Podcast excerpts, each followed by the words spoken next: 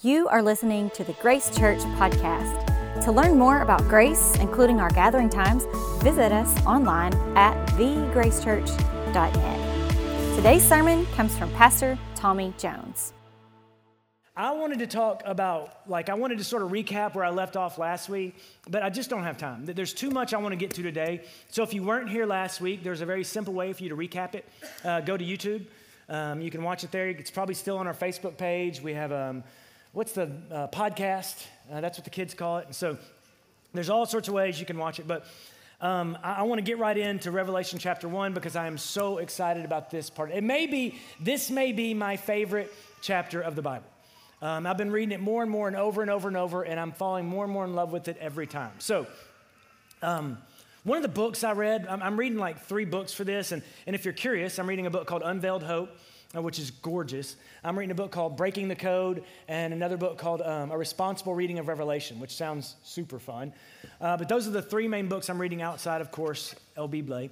And um, one of them said, The most important thing you have in your life right now, and I believe this, the most important thing, any, anyone, the most important thing you have in your life is the picture of Jesus that you have in your head.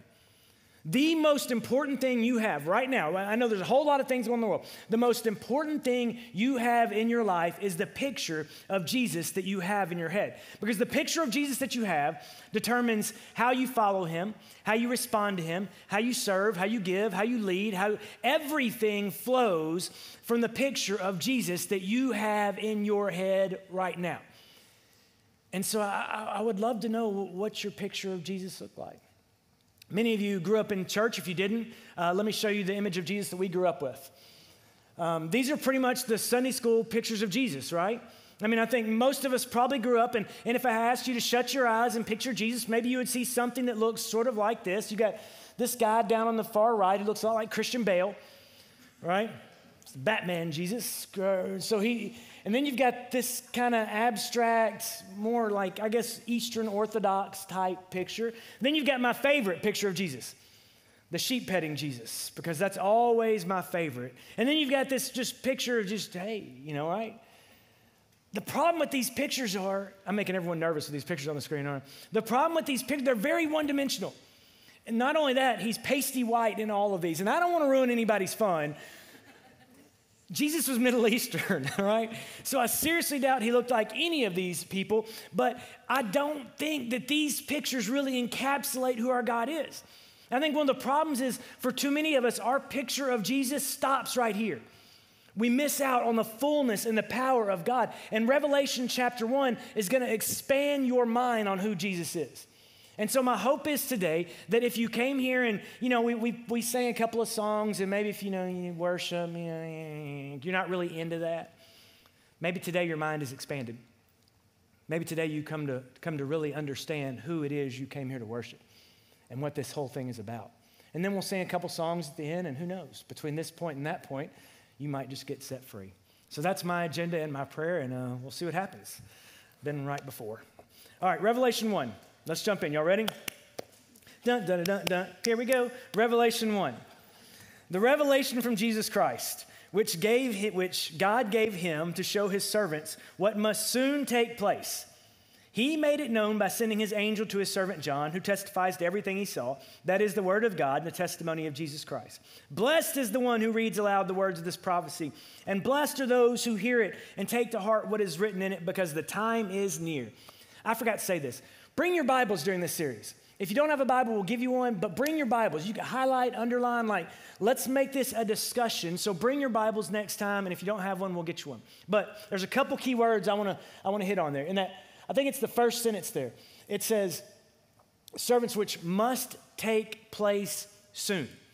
So he says, a revelation from Jesus Christ, God gave his servants, which must take place soon. The first word I want to key in on there is soon. Soon is apparently a relatively relative term, isn't it? Because this was written a long time ago. But John the Baptist, or John, not John the Baptist, John on Patmos thought this was going to take place soon. He thought that, that this was going to take place in probably his lifetime. He thought he was living in the end times. And biblically speaking, we are living in the end times. And so if you hear people who say, man, this looks like the end times, yeah, they're not crazy. The end times, biblically speaking, are from the day Christ resurrected until the day Christ comes back again. And so we are in the end times, right? I mean, it's, it's, and so John thought this was going to happen soon. Many of you might think this is going to happen soon. A lot of people for a long time have thought this was going to happen soon. Problem is, we don't really know when soon is. God's not bound by time like we are. And so soon is whenever God decides it is. The other thing I, I saw in there was important. It said this must take place. Does that mean someone is forcing God to do this? No, must take place means that God has spoken, so it is. It will happen. We worship a God who, if He says it, it is. We worship a God who is stable and dependable. Some of y'all did not have fathers who were stable and dependable. And so it is hard to understand a father who is. But if this God says it, then He means it and it will be. When He says it must, He means it's going to happen. So, next verse blessed. This is, I think this is verse three. We're going back a little bit. Blessed is the one who reads aloud the words of this prophecy, and blessed are those who hear it and take to heart what is written in it, because the time is near. All right, let me ask you guys a question. And I really do want all of you to participate because I, I got to be honest, sometimes you don't. Sometimes I'll ask a question and some of you just stare at me and it makes me feel uncomfortable and alone. So let's ask the question again. How many of you want to be blessed? Okay, great. Some of you still aren't participating, but that's all right. Um, most of us want to be blessed. But I, th- I think the, the problem is we don't really understand what blessed means in the Bible. If you want to understand a good idea of what blessed means, go read Matthew chapter 5. And it says things like, Blessed are the poor in spirit, blessed are the meek, blessed are the merciful, blessed are those who mourn, blessed are those who are persecuted because they believe in me. Now, who wants to be blessed? I mean, right? It's, it's kind of different, isn't it? I mean, I, th- I, think we think, I had a buddy of mine who, who I used to say, man, how you doing? He'd always say, blessed and highly favored. And I was, oh, I never said it, but I was thinking, based on what? Based on the money in your bank account? Based on the fact that you're an American? Based on the fact that you have a car? And like, what, what, how are you determined? Based on the fact that you've been able to lay down your life for Christ? Because to be blessed, biblically speaking, doesn't mean what we think blessed is. So, blessed is the one who reads this, and blessed are those who hear it. I'm almost a little scared. I may or may not open this blessing. Right? I mean, be careful what you wish for, guys. Blessed. All right, Revelation 1 4. John, comma, to the seven churches in the province of Asia. Grace and peace to you from him who is, and who was, and who is to come, and from the seven spirits before his throne, and from Jesus Christ, who is the faithful witness the firstborn from the dead, and the ruler of the kings of the earth to him who loves us and has freed us from our sins by his blood and made us to be a kingdom and a priest to serve his God and Father. To him be the glory and the power forever and ever and ever. Amen. Okay, something super important right here. Who is this book written to? Audience, guys, come on now. Yeah, the churches. Specifically, what churches? The seven churches. And where were they? Asia. So, is this book written to us? No. But is it written for us? Yes. Just because it's not written to us doesn't mean we can ignore it. We're reading someone else's mail here, but this mail has a massive impact on what happens even at Grace Church in East End. But this was not written to Grace Church in East End, but it's for us. And we have to learn how to divide what was to us and what was for us, and how to learn how to apply these things to our lives. And that's what we're going to do as we go through this message. I love it. He says, For him who was and is and is to come. It, when, G, when, when John introduces the one who's always been, who was and is and is to come, the Alpha and the Omega, who's he talking about specifically? God, God the Father, right? And then he says, and the seven spirits. The seven spirits. Okay, I, I don't believe he's talking about seven spirits. It, what's the number seven always mean every time you see it in the book of Revelation? Perfect, whole, complete. Every time as you're reading the book of Revelation, when you see the number seven, think perfect and whole and complete. And so he says, from the seven spirits, so he's, Isaiah 11 2. Remember, he's drawing so much of this from the Old Testament. Isaiah 11 2. The Spirit of the Lord, that's one, he's of the Lord, will rest on him. The Spirit of wisdom and understanding, the Spirit of counsel and might, the Spirit of knowledge and fear. How many is that, guys? Seven. He's talking about the Holy Spirit here, and he's applying these sevenfold things to the Holy Spirit. So when he talks about the seven spirits, he's not talking about seven spirits, he's talking about the one perfect spirit who is the Holy Spirit. All right? Sounds great, Tommy. Sweet. Thank you. All right, so let's keep going. Verse 5. And now from Jesus Christ. He introduces Jesus third, which is interesting, but I think it's because he's going to talk about Jesus for the rest of this book. And from Jesus Christ, who is the faithful witness to the firstborn from the dead and ruler of the kings of the earth. To him who loves us and has freed us from our sins by his blood and has made us to be a kingdom of, and priest, a kingdom and priest, to serve his God and Father. To him be the glory and the power forever. Okay, remember, let, us go back. Remember these people who, who got this letter the first time. The, the, the letter was written to these people. They're living in an area where kings and, and, and, and, emperors are tyrants. They're living under the authority of kings and emperors. And matter of fact, if you don't worship the emperor, they take your job, they'll, they'll kill you, they'll starve you. You must worship the emperor. And then this says Jesus, who is ruler over the kings of the earth. You understand how important that would be if you're living in a church at a time who's persecuted by the kings of the earth? Like worship would have broken out. Very similar to what's happening right now in this space. Just unbridled enthusiasm. But that, that's what would have happened in their church. They would have gone incredibly, because they were, Jesus ruler over everything. We don't have to fear these kings. We don't have to fear the emperor. We don't have to serve them. We don't have to worship them because Jesus is king of everything. And then it says something very interesting about this Jesus. It says, He loves us. He loves us. Guys, don't get it twisted. The kings and pre, the kings and emperors, they don't love you like Jesus does.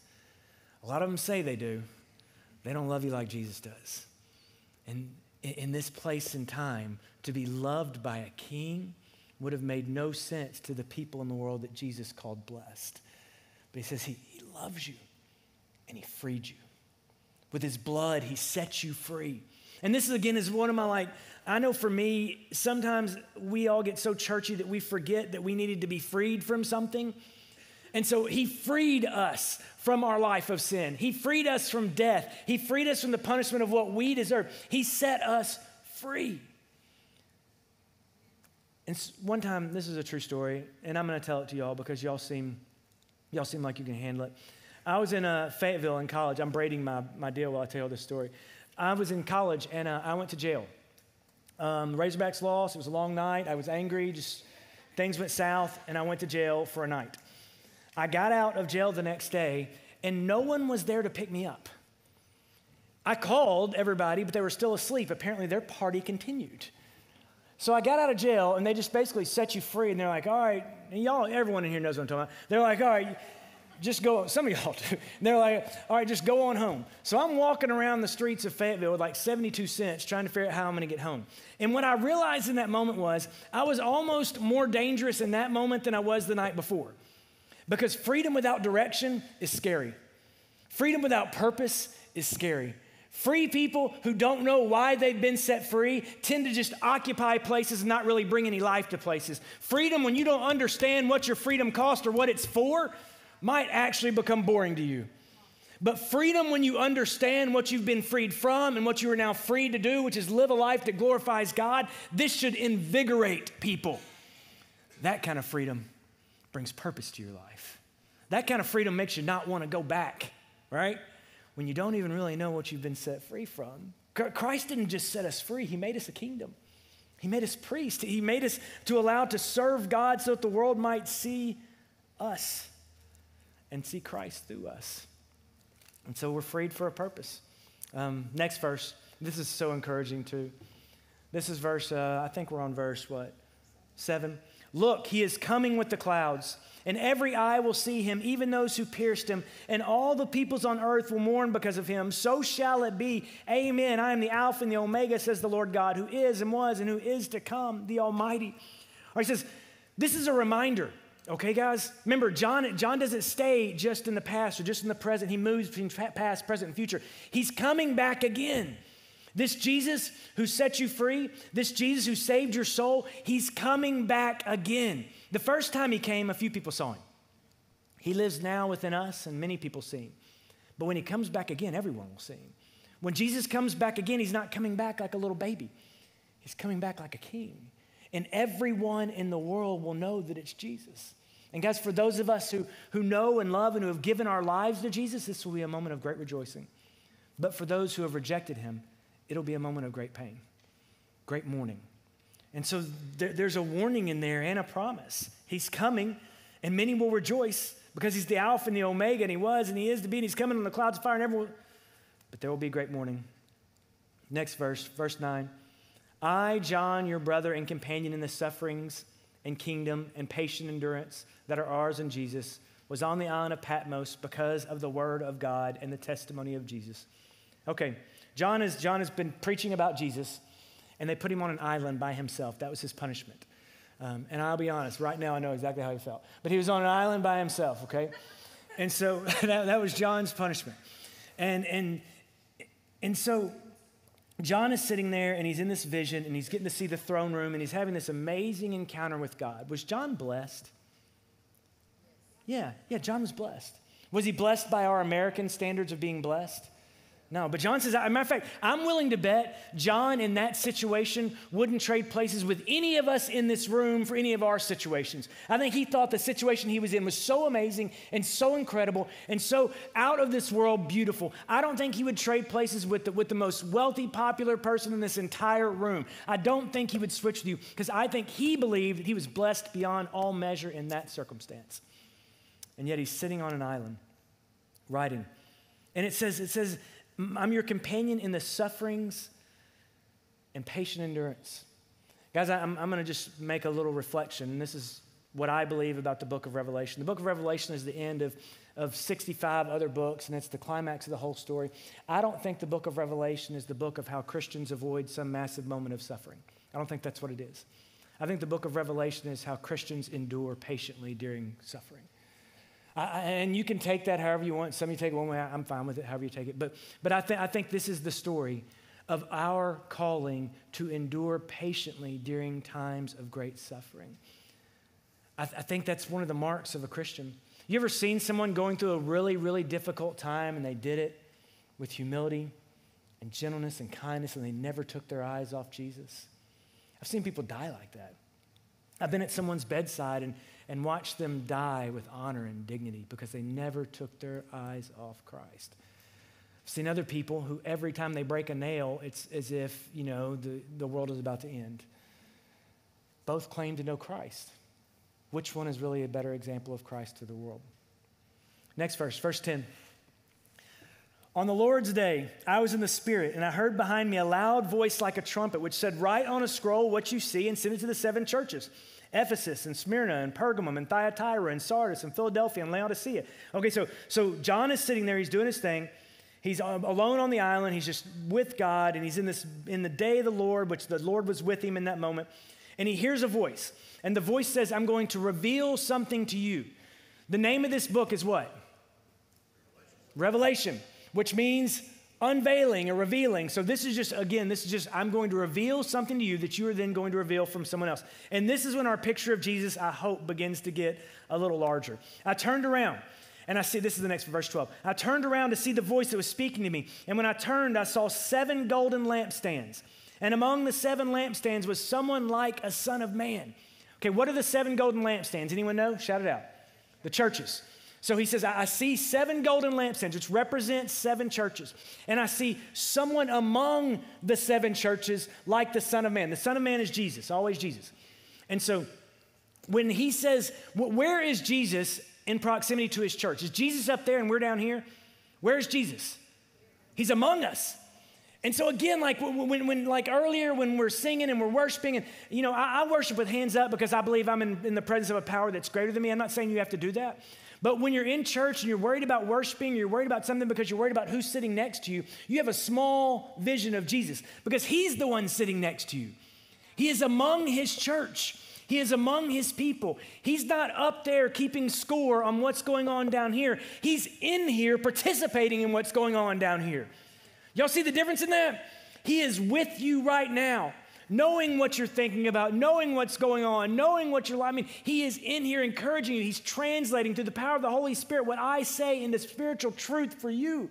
He's not out there, He's in here. He's with his church.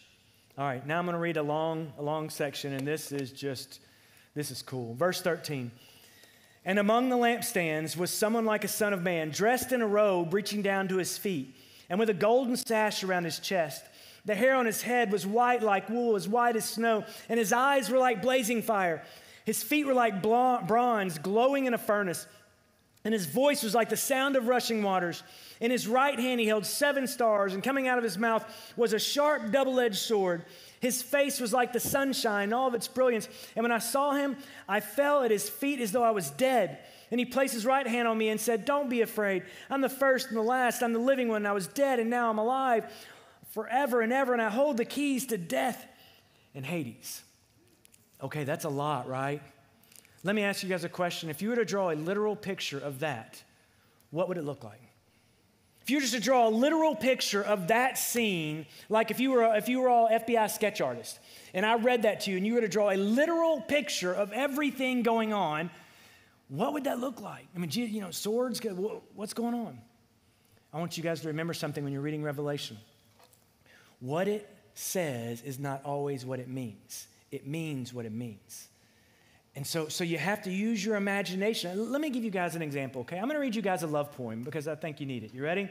This is from a guy named William Wordsworth. and I want you guys in your head as I read this poem to, to picture what I'm saying, okay? Just literally picture this in your head. Y'all ready? Are you ready? Okay.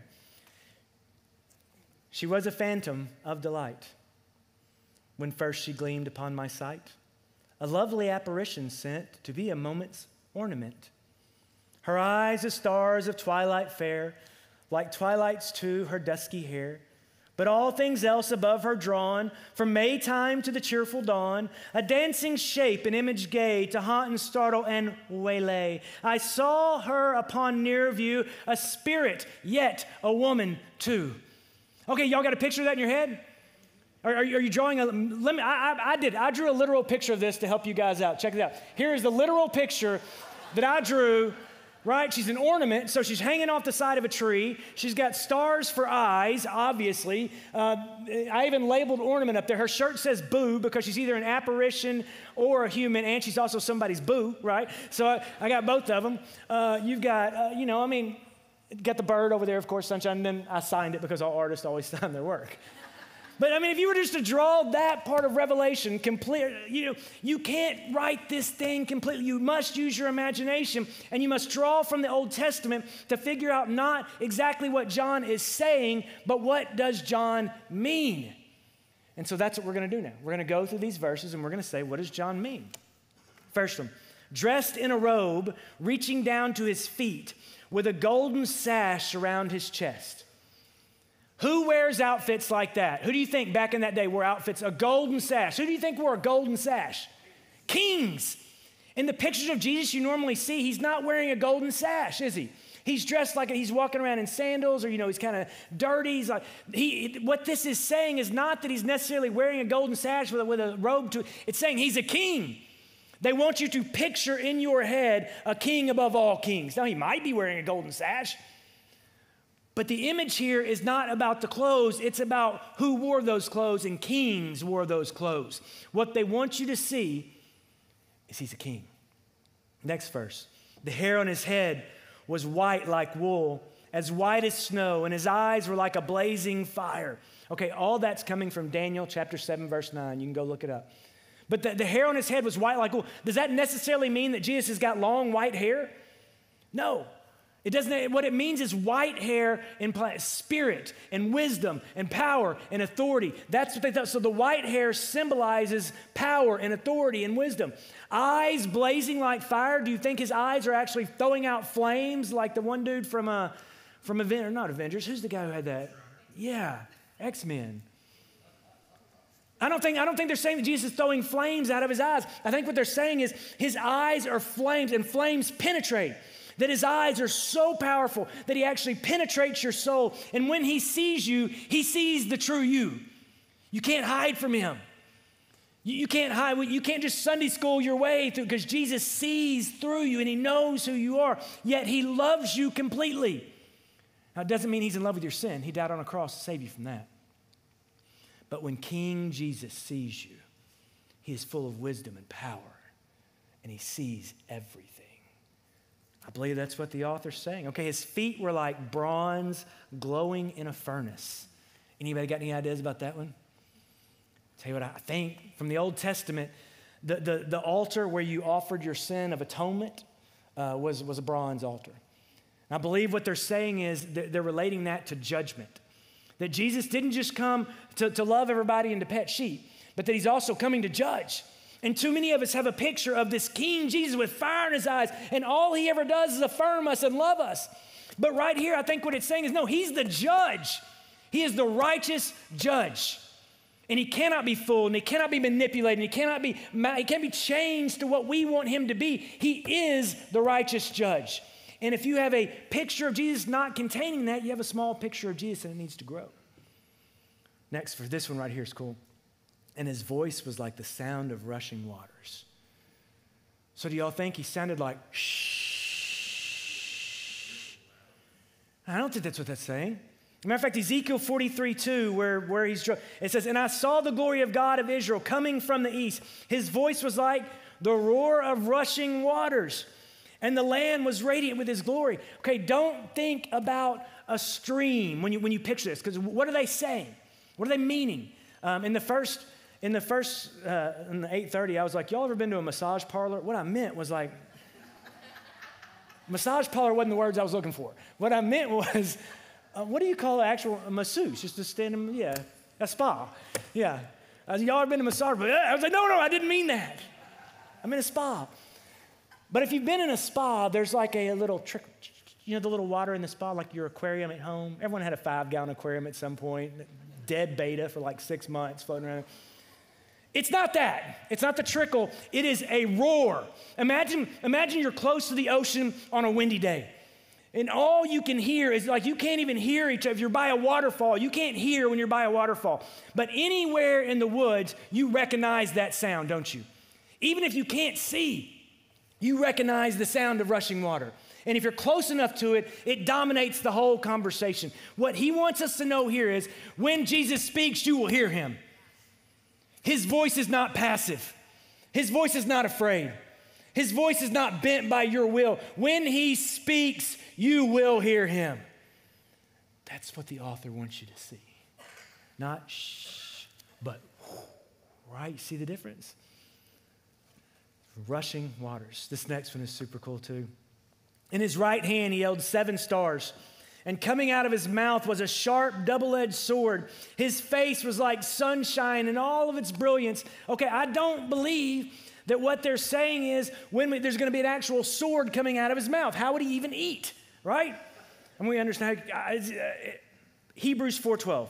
For the word of God is alive and active Sharper than any double edged sword, it penetrates even to dividing of soul and spirit, joints and marrow. It judges thoughts and the attitudes of the heart. So, what is the sharp double edged sword? It's the Word of God.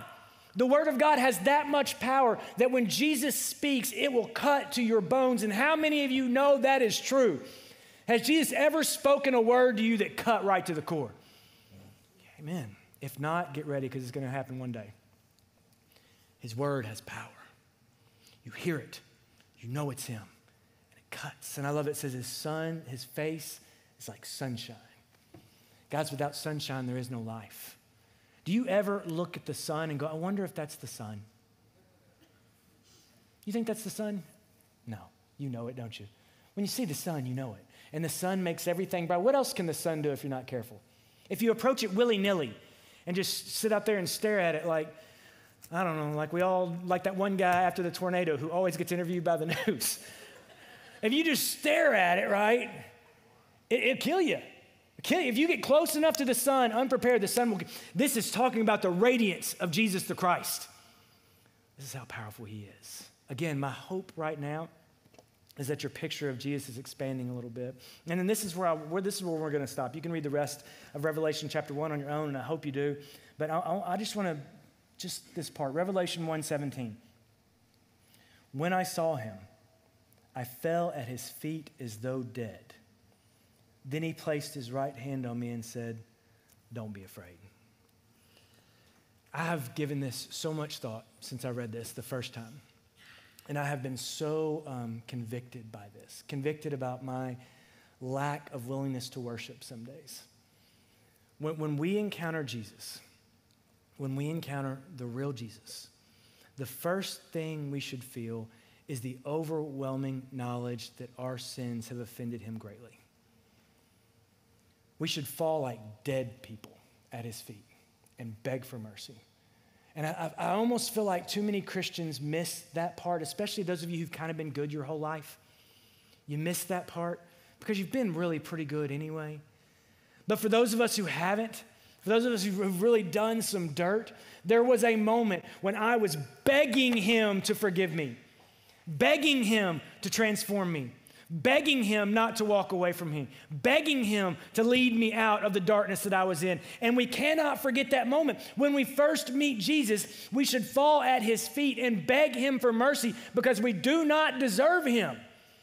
Our sin has offended him. E- even your sin, even the ones who think you're not bad, even your sin has offended him greatly. He is the king of the world. His face is radiant like the sun. His voice is like the ocean. He has flames as he sees the truth. He's judging and he's saving and he's loving. When you meet this God, you should fall down like you were dead. But then he reaches down and he touches you. And he says, Don't be afraid. Don't be afraid. In that moment, that is the moment that should fuel your worship. That, that moment right there, that moment right there should fuel your worship. And if that's not happening for you anymore, then you either don't believe you needed him or you don't believe that he loves you and he's still there for you. But it's got to be one of the two. If you come into church every night, guys, this is not me getting on to y'all, but it's just if you come into church every week and you just sit through and there's nothing going on in you, then you either don't believe you needed him or you don't understand how much he loves you. But the combination, the intersection of my need and my despair and my, and my horrendous sin with his love and grace can only fuel an explosion that is categorized by worship. And that means we don't come passively in here. We come in here and we look for someone else to love because loving someone else is an act of worship. You don't come in here just worried about you. You look for other people because, guys, we, we had people in the first service that, that, that I, was, I was so worried because they were new and I was worried, is anyone going to greet them? They were overwhelmed by people at the end of the service because people understand that greeting people is an act of worship. When I'm preaching, we should be engaged. We should be taught, like, we, should be engaged because this is an act of worship. Every time we open this book together, the gates of hell shudder, and it is an act of worship. When we sing in here, we're giving glory to God Almighty, the one who found me at my worst and gave me life. And when that happens, there should be energy. And if there's not in your life, it's not my fault. I used to think it was. I used to, oh, um, anyone who on my team can tell you how many times I've been like, I wonder what I can do differently. I wonder if I could, you know, preach sideways or upside down, or, you know, what if I wore a less cool shirts, or I don't know, you know, whatever. I've thought of it. I can't do anything for you. You must desire a movement of the Holy Spirit. It's on you. And if you don't desire that, why do you keep coming back? Like, why do you, there's way easier ways to spend your Sunday. Why do you keep coming back? Why you keep coming back to a place where they talk about giving your money and, and loving people you don't even like and read a book you don't read on your own? Here, here's what I want us to do, guys, as we close this one, because I, I want us to close with grace, but I, I, we, we need to understand that worship is not a suggestion, okay? God didn't say, perhaps you would consider worshiping me when you came together on Sundays. This Jesus we just described, he commands it. It's not optional. So here's what I want everyone around the room, just shut your eyes. Just shut your eyes for me. Right where you are. All right, here's what I want you to do picture Jesus. Picture Jesus. What's he, what's he look like in your mind? Is he blonde hair, blue eyed, petting a sheep? Picture Jesus right now. What's, what's he look like in your brain?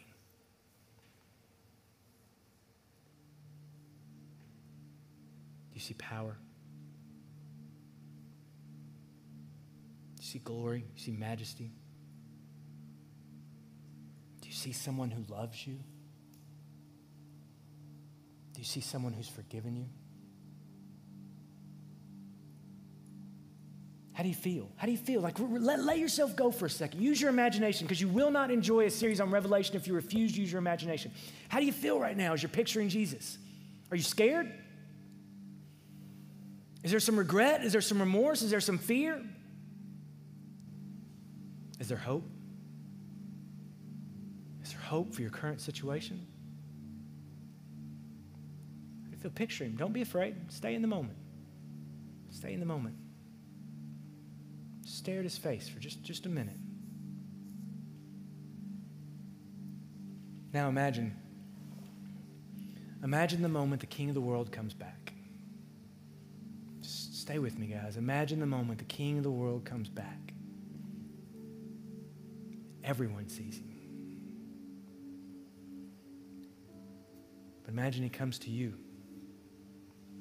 And his words to you are I've always known and I've always been with you. When you had that loss, I was there. When she didn't come home, I was there. When you had that doubt, I was there. When you committed that sin, I was there. When you broke that promise, I was there. When you refused to worship me, I was there.